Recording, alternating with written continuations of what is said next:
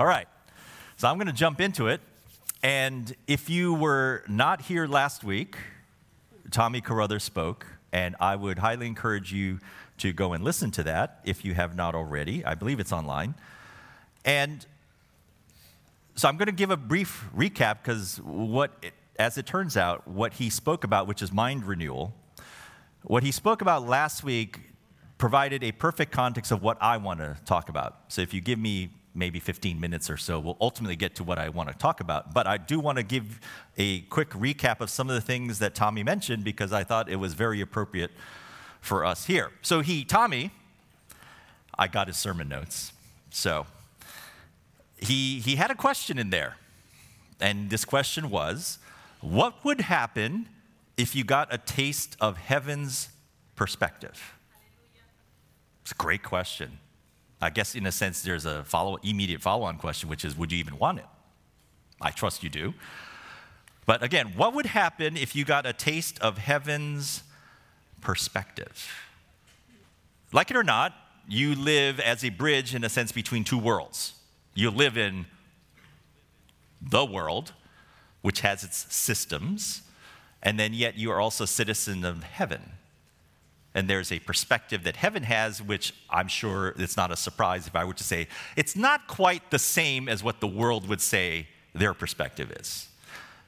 And you know, when you think of perspectives, and you can think of what, what does it mean for a mind to be conformed to the world?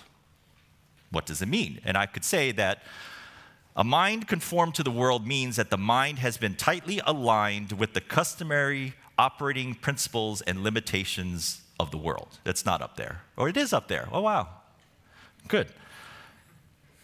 That's what it looks like for a mind to be conformed because there's two systems. And you get to play, in a sense, between those two systems, preferably dominated by one, of course. And you know, the notion of these two systems, well, it's, it's a fascinating thing. And if you know me for any length of time, you know maybe I'm not the most genteel person. Maybe I'm a little bit confrontational. Maybe. And it was interesting as I was reflecting on what Tommy was speaking at, I kind of remembered we had an encounter night here, and I think it was back in September. And I felt God say, So which kind of breaks some rules if you think about how do you facilitate a time with God. And typically, you know, people, you know, they carry a lot of stuff from their day. You know, they had problems with work, problems with finance, I mean, just a whole host of things. And you can bring that into a meeting just like anything else. And that can dominate every part of your thinking until you kind of get past that. And so, you know, ideally, you know, you come with less of that and more of just an openness to what God has to say. But so on this night, on the encounter night, I felt God say, Tell the people, bring whatever problem you have, whatever you're struggling with, whatever issue is dominating your thinking, because you know, because that's all you think about. I said, just have him bring it to mind. So I was like, let's literally get it like right here. Like that's what you're thinking about right now. Not the way you would typically want to, you know, bring in the presence of God. But I just said I felt that's what God wanted us to do. And the other thing, which I felt God say, so once they have it in mind, tell them that by the end of the evening, they're going to get heaven's perspective on that issue. Now, looking back, I'm like, okay, that's a, it's, it, it's a way to do it. I'm not going to say it's a formula you're going to do that all the time, but it forces the issue because you literally have it right there. And you can be worshiping song that's right there. And at some point, unless something changed, we're still going to be right there until you get heaven's perspective. And so I'm obviously doing this, and what's interesting to me was that the second song that they played was a song that's an old song that I sang when I was dealing with a, just a major problem with my business and things looked really bad. I mean, I'll just not unqualified, just say really bad. And I was super discouraged, and I just sang that song. And when the worship team is playing it, and I didn't even necessarily have it in the forefront of my mind, but they played it like everything took me right back to that point in time where I'm singing to God and everything looks bad. And it's as if He said, Yeah, nothing's changed. It's, it's like He gave me a perspective of some things that I was dealing with at the current time. But it's all He was saying is like, yeah, what you thought back then, what you believed for back then, nothing's changed. And that was a perspective. And there's this dual nature of the world system of thinking versus heaven's perspective.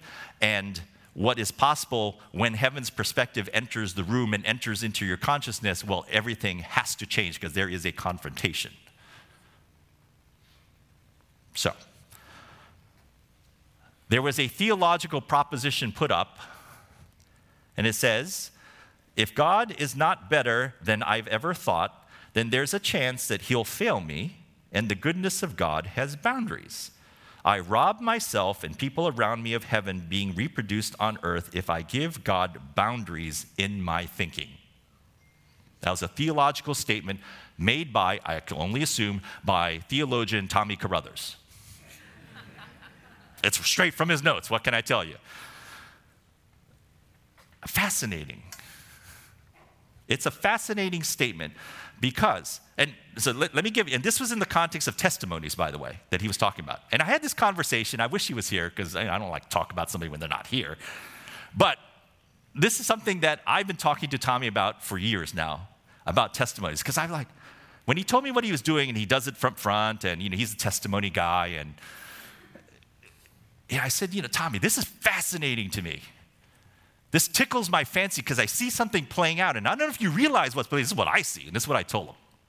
Imagine, if you will, you were, and I said a cave, but I don't want you to think like Plato's cave. All right, that's not what I'm talking about. But I, this is what I had. It's like, I picture you as like you're in a cave, and the only contact you have with the outside world is through this one portal. And so, coming through this one entrance to the cave, it's entrance exit, the only thing you're getting from outside is testimonies. That's all you get. That's all you get. And I say, so if you've been in this cave and all you know of the outside world because you just keep getting these testimonies as reports back of what's going on in the world, then your mind has to like actually become kind of like, well, isn't that the way it is? Like there's no other, I mean, that's all that's happening, right? There's no limitation. All you see is like, oh, there's this problem, God just like, boom, Oh, another testimony. Oh, there was this problem, and God did. And I'm like, and I said to Tommy, I was like, Tommy, it's like you're in this cave and all you know is what you get from testimonies, so that your little perception of reality is entirely changing to the only thing you know is God's goodness, and that, guess what? He fixes stuff. Like there's no room for anything else. You're getting one type of report. I wish I could tell him to his face. I actually already did. But his immersion in testimonies gave Tommy a view of reality governed by heaven's rules. Heaven's rules. A mind that would be conformed to the world would be saying, I am aligned with the frailties, the limitations, and well, this is how it is in the world. But a mind that has, in a sense, been renewed has none of those limitations because it's playing by a different set of rules. So, Romans 12, 2. You know the verse, and now we can talk about this verse. It says, And do not be conformed to the world. I already told you what that means. But be transformed by the renewing of your mind, that you may prove what is that good and acceptable and perfect will of God. So, Tommy was talking about last week about mind renewal, and mind renewal is the key and the mechanism by which you get transformed. You're like, oh, okay, I accept that because that's what it says. But let me talk a little bit about more about what it means to be transformed. Because you might think, well, that's a word. Okay, that's a word. So, to make it as plain and as real as I can of what's at stake, about the power of transformation, let me tell you what is the, one of the most common, well known movie scripts that you just kind of do the stuff, plug it in into this formula, and guess what? People love it. And it's called The Hero's Journey. I summarize it, it's going to appear in the back. So, what is this hero's journey? Part one the hero hears the call and must make a conscious, willing decision to embark on adventure and leave the known world behind. Act 2. The hero learns to navigate the unfamiliar world of adventure, typically experiencing symbolic death and rebirth. Final act the conquering hero returns to the familiar world. This is like the formula for a movie that would be successful. That you're going to be like, wow, this is a great movie, even though you've seen it like 50 times already because they follow the same formula. now, I'm going to be at the risk of being like so like plain. I'm going to make the analogy. I think it's kind of obvious, but I'm going to make the analogy. The hero leaves the world, the familiar world. You live in the world. But you're a citizen of this other domain, kingdom, dominion, and you have to leave that in Act 1. And then in Act 2, you are now learning to navigate an unfamiliar world, which is the kingdom of heaven, heaven's perspectives, heaven's rules, the limitations that don't apply anymore. And there is a symbolic death and rebirth. Why? Because you have to let the old man die. The old man that is a well developed creature of unbelief has to die. And that's the whole process, isn't it? That's what transformation's like. And then, once the process of transformation is complete, because your mind is now renewed, guess what? You return as the conquering hero to the familiar world, which is, good for you, could be Loudoun County. Conquering hero. Well, Dwayne, that sounds kind of overly dramatic. I mean, I mean, you're not a drama guy. Well, I am dramatic, but I'm not a drama guy. So, this is like, this is your life. Now, I'm going to tell you something that might be like, ooh, I'm not sure I'm ready for you to hear that, but I'm going to say it anyway because it's in my notes. I got to. I am committed. You heard the hero's journey. I made the analogy to your life. And guess what? The conclusion is you are that hero. You. You, you, you, you, you, you, you, you are that hero. Yeah, I don't feel like it. It's not my experience. Got a long way to go, got a lot of things to learn. I don't know enough scripture. You can come with a million excuses. And I kind of like had this picture in my head that, wow, not because I'm just wired that way and I'd love to do it, but I had this picture. I'm like, imagine, because I just said, you are that hero. And you're like, nah, not so much. Don't feel it. Maybe. I don't see things that way. I said, well, how about this? You and I, we're going to have a sit down, one on one, you and me. And you are going to convince me that you aren't that hero. You should feel apprehensive about that, by the way, just because, you know, I'm me. But I'm not going to tell you all the scriptures. I'm not going to tell you that. And in my mind, there's like a coup de grace of this whole thing. Like, you were bold enough to sit down with me to try and convince me that you're not the hero. So you're saying you're not living my notes. That sounds kind of not right. But we're going to have to sit down, and this is what I thought. Like, my ultimate response this is the coup de grace of the whole conversation. It's like, are we really doing this? Really, we're, we're, we're going to do this.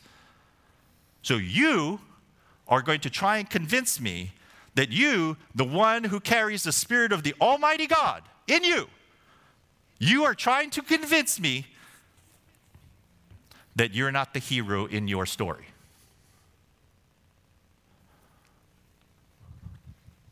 You will lose. You will be unconvincing you will have really no theological basis to stand on. I'm just going to be like, really? I mean, we're, we're going to do this? You're trying to tell me that everything God has planned, the purposes, the things, the good things He has to do because you're His masterpiece, and you're trying to convince me that you're not the hero in your story. I'm telling you, I won't be convinced, and I'd love to do that. If, so, if you really want to do that, I'm telling you what I'm going to say. So you can, give, you can come up with an argument. Okay, so that, by the way, ah, pretty good, 14 minutes. That's not what I'm talking about. But that is a wonderful context for what I do want to talk to you about.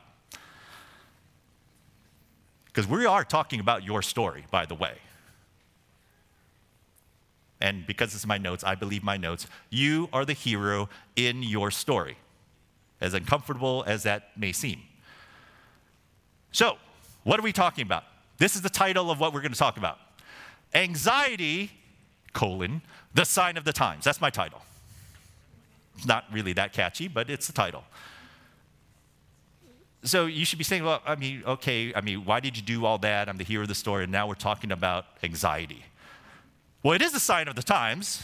I pretty much know that that's probably your experience. If you just like walk around and talk to anybody, you can just like feel it. It's like, oh my goodness, so much uncertainty. I don't even know what's going to happen. I mean, this, that, that, blah, blah, blah, blah.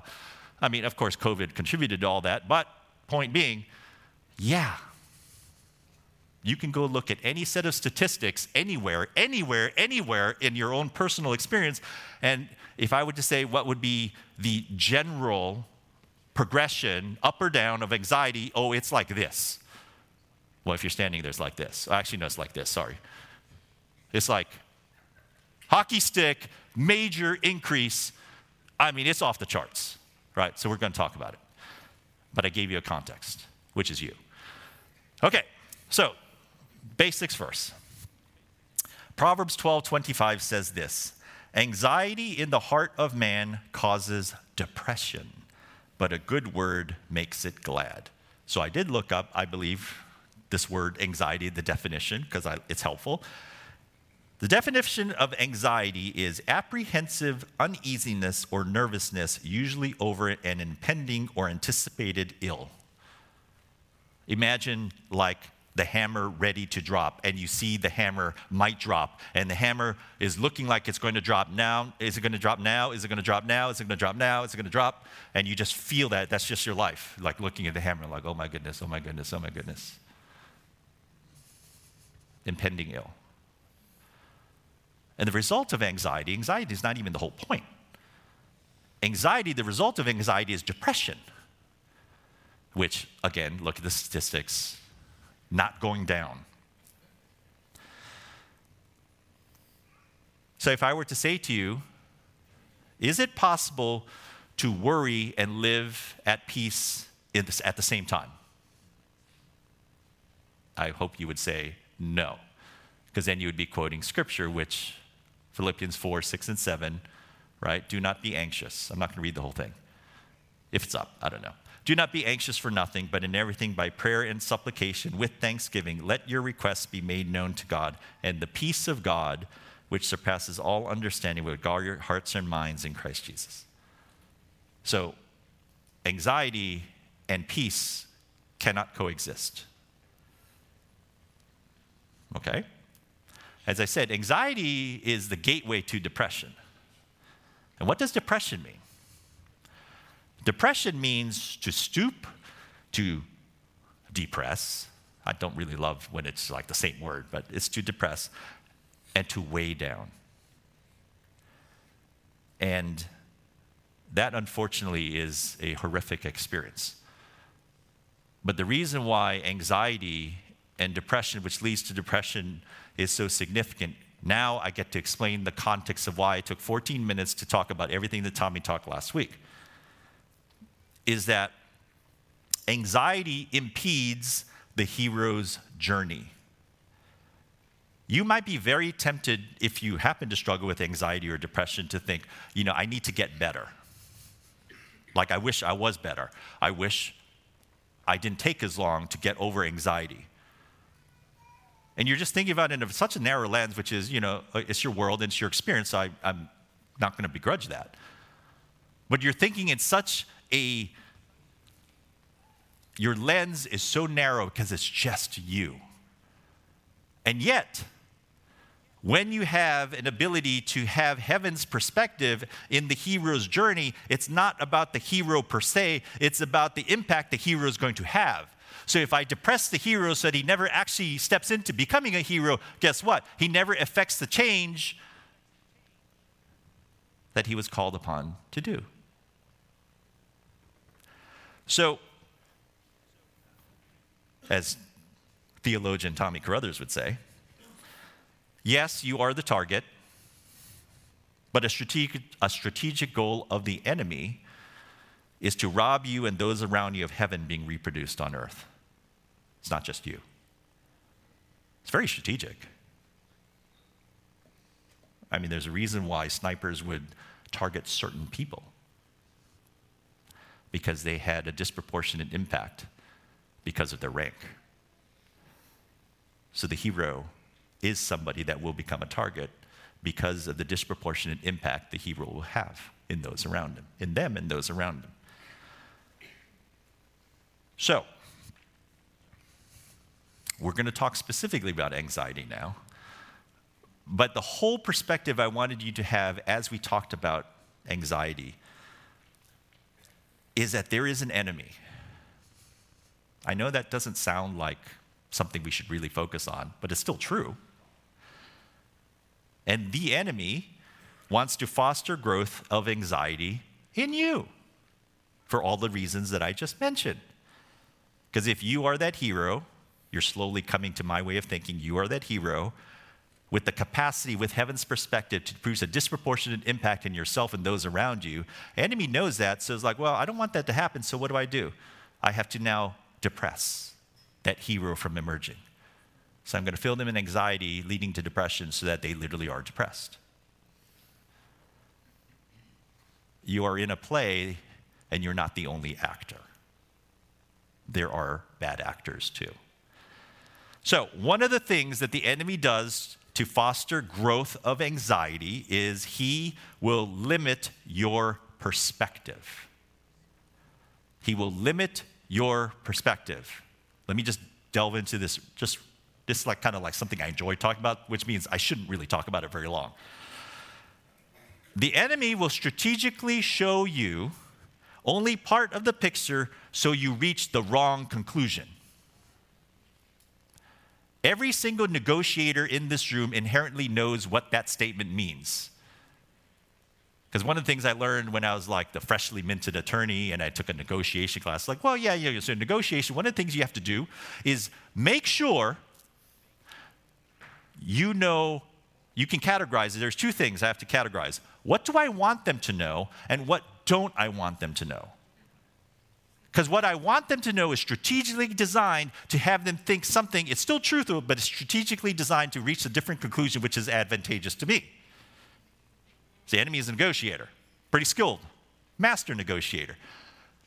And one of the classic things that he will do is show you a slice of reality that enables you to just engage in your normal rational machinery, and you are now on that slippery slope to the ill advised conclusion. That's what the enemy does pretty good at it. He doesn't actually have to take you step by step along the process of reaching a bad conclusion. He can just simply show you a single slice of reality, and you will then take that and go, da, da, da, da, da, da, da. You're wired to do that with the world's perspective. There's a general aspect of persuasion, which is just a mindset and a theory, is that what you think about is the most important thing to you. Like, what does that mean? What that means is like, this is, don't think about it so theoretical. Like, if I were to lay out the 20 things that you think are important and you can rank order them and figure out what is the most important to you. You think, oh, yeah, I can accept that. It's like, no, what you're thinking about it, like right now, is the most important thing. It may be like number 50 on your list, but the fact that you're listening to it right now means effectively it's the most important thing. And if I can get you just thinking about that, I've succeeded. I'm going to move on. See, the goal is just to direct your mind and the rational machinery in your mind according to the world systems and the world's faulty conclusions based on the world's limitations that if A, then B, reflexively, categorically, that's where it's going to go. And you're like, oh my goodness, this is bad, this is bad, this is bad. Yeah, according to the world. There's this really, I, I, I find this fascinating, by the way, that even by a title, that there's a whole class of people, and what, what are they called? Influencers. I mean, like they're not even trying to be shy about it. It's like in your face. I'm like, follow me and I will influence you. Yeah. So just stop. Just stop. I mean, just stop. Because, see, the, the goal, all right, I, I got to move on. The goal of an influencer is not necessarily to convince you. You can think somewhat innocently, well, I'm just getting information. But the fact that I'm giving you information that will be input into injecting into your rational mind will I know will influence you. I, I, all I can say is just please just stop. What you put in will come out. So control what you put in, even when the people are literally calling themselves influencers. And now this is totally my pet peeve, which I'm going to give myself license to do. Everybody has an opinion. Why do I care about somebody else's opinion or version to categorize what the significance of what just happened? Like, why? Maybe it's because I'm a lawyer and like, I mean, that's great. I mean, that's what you say, but uh, I don't have to accept that. And everybody, a lot of influencers, they give their own version and categorizing events, et cetera, et cetera, et cetera, about your most popular leaders that you like. Okay, so, why did I do all of this? Okay, there was a point, and I don't want to get lost. Recognize, and I had this in a previous preach, recognize that you are increasingly under weaponized assault by the world system. Don't be naive. Just don't be naive. And I wrote some thoughts down about this. We live in a world with bad actors. Some of you know this to be so core to your truth because you're in a position of responsibility to protect. Some of you, it's kind of an inconvenient truth because you like there to be peace and less conflict. But there are bad actors. It is tempting for people to think that a struggle with anxiety is their problem and reflection of their failing. It's a temptation. Like you could literally have a struggle with this issue and think, well, that's just my problem. I'm not saying it's not a problem that you have to deal with. But you doth take it all upon yourself. And that's not true. That self analysis discounts or even ignores that there is an enemy intentionally pushing you into that state. So, I, to summarize this, I said, Would your view of your struggle with anxiety change if you could see that there was someone behind the scenes feeding, encouraging, manipulating, and pushing you to enter into that anxious state? I had a grammatical error in there. But that kind of changes things, doesn't it? And that's what I wanted to have you consider. That too often, people that struggle with fear, anxiety, even depression, they have this mindset that, I mean, I wish I was better. I wish I was more mature and able to deal with this. I wish this, I wish that. And all they're thinking about is like their problem. They've made the entire thing their problem, and that's not true. It is not true. I live in a world with bad actors. I understand that. And that has to enter your calculus. It's like, let me ask you a question. It's going to be rhetorical. What would change a high tea sipping, cucumber sandwich eating, Easter hat wearing mom going from a state of being genteel to a bear that's going to take no prisoners. What would, what would happen? See, on the scene now is a focus of wrath because there is a bad actor on the premise, and the namesake of Mama Bear now comes out. Why? Because righteous indignation is saying, Not today. Not today. And when you are willing to open your mind and consider the fact that there are bad actors that are desiring, pushing, manipulating, encouraging, and overall rejoicing that you get into an anxious state, well, at some level it becomes not today. Not today. Okay. I'm having fun. I, I hope you are. The enemy uses anxiety to obscure your view of God. Mark 4 7. This is the parable of the sower. And we all know this, like, you, you learned this children's church, right? And some seed fell among the thorns, and the thorns grew up and choked it, and it yielded no crop. Mark 4 18, Jesus is explaining what's going on. Now, these are the ones sown among thorns. They are the ones who hear the word, and the cares, which means anxiety, of this world, the deceitfulness of riches, and the desires for other things entering and choke the word, and it becomes unfruitful. That's what anxiety does.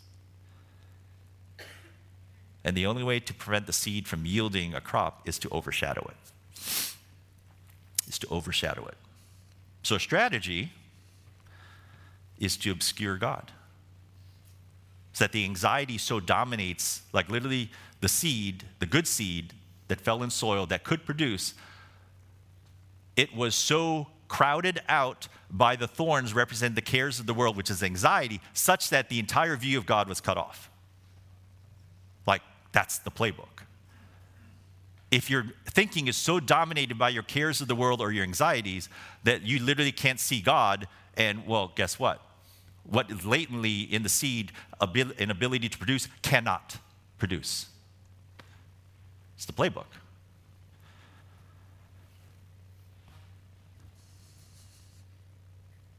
So this might sound like simple and trivial, and it's not. So I, I don't make want to make it seem like it is. But when you are uncertain and you are in a state of anxiety, this is just a picture of what now needs to happen is you have to look to him. The whole point of anxiety is to cut your view of him off. So the only thing you see is the narrow view that the enemy put in place to lead you down a slippery slope to a bad conclusion, and that's all you see. And you have to find it in yourself. Yes, it's a problem you have to deal with, but it's not just your problem. There's an, there's an adversary here, and you have to see it for what it is and break out, and now you have to look to him. And you say, well, that's kind of hard. Yes, it is hard. Second Chronicles 2, verse 13. This is in the time of Jehoshaphat where they pay, faced impossible odds a horde of an enemy that they had no answer to. And they said, O our God, will you not judge them? For we have no power against this great multitude that is coming against us, nor do we know what to do. If I just stop there, it's like, I identify with that. There's a horde coming after me, and I don't know what to do. But our eyes are on you. Our eyes are on you. If you didn't get to the but, it is literally the picture of the thorns obscuring the seed, and now the result is predetermined, which is the seed cannot produce.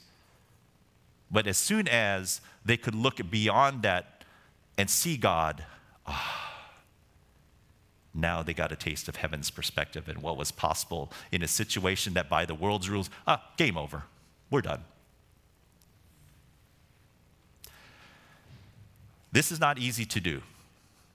I'm not trying to say it is easy, but I'm showing you the markers of what it may look like in your situation where anxiety has amped up its levels, and all you know is like you're seeing the axe or the hammer ready to fall, and you're like, oh, uh, uh, uh, uh. There's, you can't think your way out. That route, you're done. You've exhausted. I mean, you've only been thinking about it for 50 hours in the last two weeks. I think you've exhausted all the possibilities that your mind can conjure up. But our eyes are on you. And that but, I hope you hear that at some point. If you are literally in that state where it's, I have no plan, but our eyes are on you. Recommendation number two just take the time to be with him. It's kind of a continuation of the theme. I was talking to this small group in Reston, and I posed this question to them. And I said, What have you experienced when you spend time alone with God? These are some of the answers they gave me. Informal poll, I get, but it's kind of scientific, sort of. The various experiences of the people when they spent time alone with God was this revelation, peace, and wisdom. And I said to them, I don't know about you, but if you knew for a fact that there was this one source that you could go to and you get revelation, peace, and wisdom, uh, you'd be like, uh, I'm there all the time, aren't I?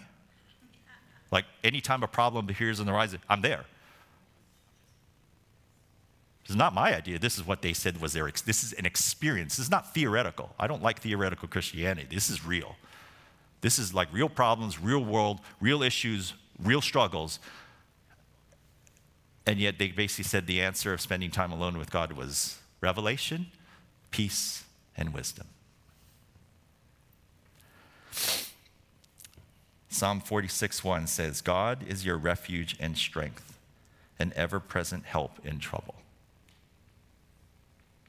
You might think that's theory.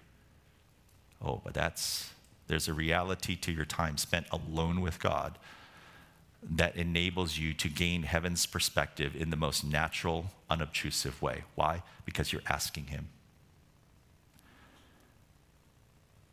You know, in the same way that you would willingly subject yourself to an influencer, click on their channel and listen to what you're basically saying, teach me. So that's the world.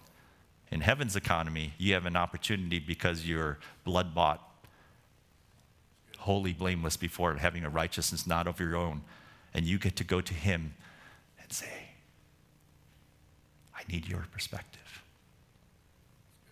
And He will give it. Why? Because you are His child, yes. But He's created you to be the hero in your story. That's your resource. You have 24 7, 365.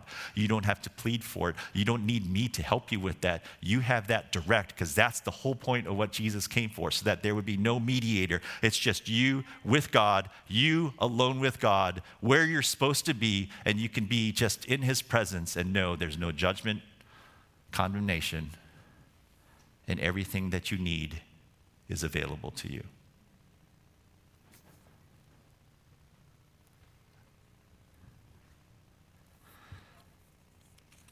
Tracy, would you come on up?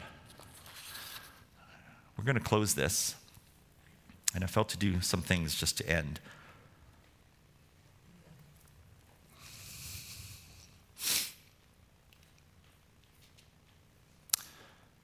Watchman Nee said this See, there is a war, there are bad actors. You're not this independent person trying to muddle your way through disconnected events. No, there's a lot of strategic action going on, and you happen to be in the middle of it, but it's not a reflection of you per se. There is an enemy. And Watchman Nee said this Man's will and spirit are like a citadel which the evil spirits crave to capture. The open field where the battle is waged for the seizure of the citadel is the mind of man. That is the battlefield. Here. Enemy's pretty skilled. When I happen to be in negotiation, I have to have an assumption that I make when I'm in. I have to assume that the other side is exceedingly cunning, exceedingly smart, and strategic, and everything they do is for a purpose. And if I don't think that, I'm going to get taken out. Yes, we have an enemy that has been working and refining his craft for thousands of years. That's true. But you have the Holy Spirit, which is the cheat code that is designed to counteract every thought and imagination and machination of the evil one's mindset to enable you to come into all that God has for you as the hero in your story.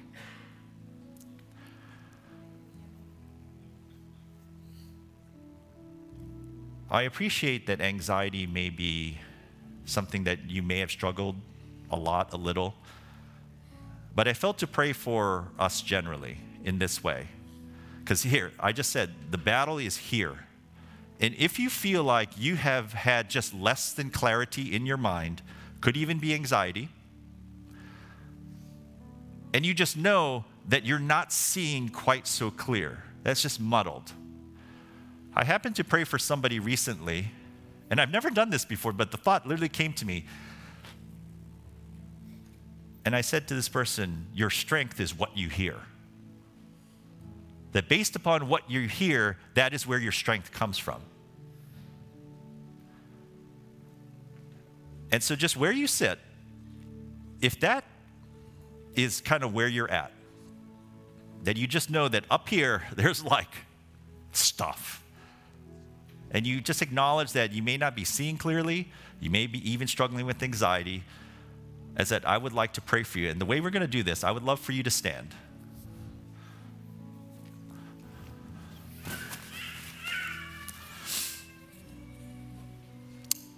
And as you've stood,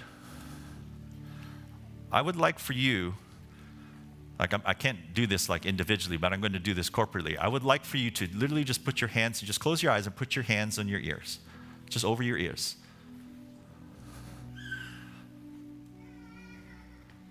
Lord Jesus, these are your people.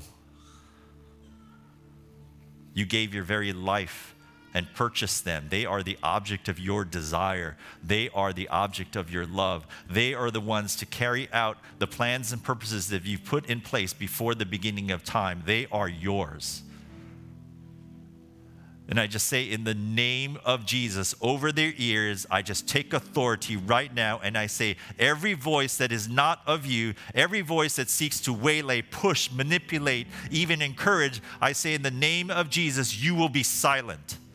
You will be silent. You will not have access. And I place over their ears a hedge of protection so that the only voice that they will hear is yours, O Lord.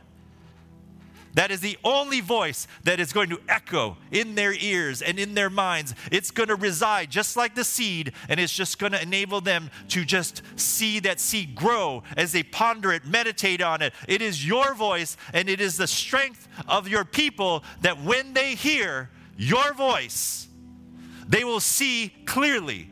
They will think clearly, and I bless the very processes of their mind so that it will be productive, allowing your thoughts to expand and dominate, and that will be the means by which they will gain heaven's perspective, and there is strength there. Every other voice, I bind you right now in the name of Jesus, and you will be silent. It is for your people, O Lord.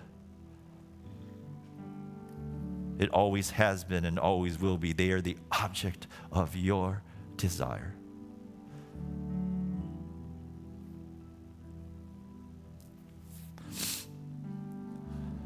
If you would, just put your arms up now.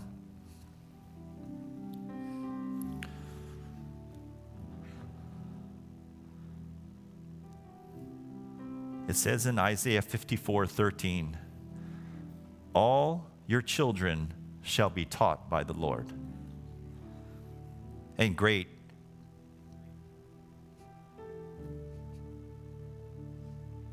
and great shall be the peace of your children.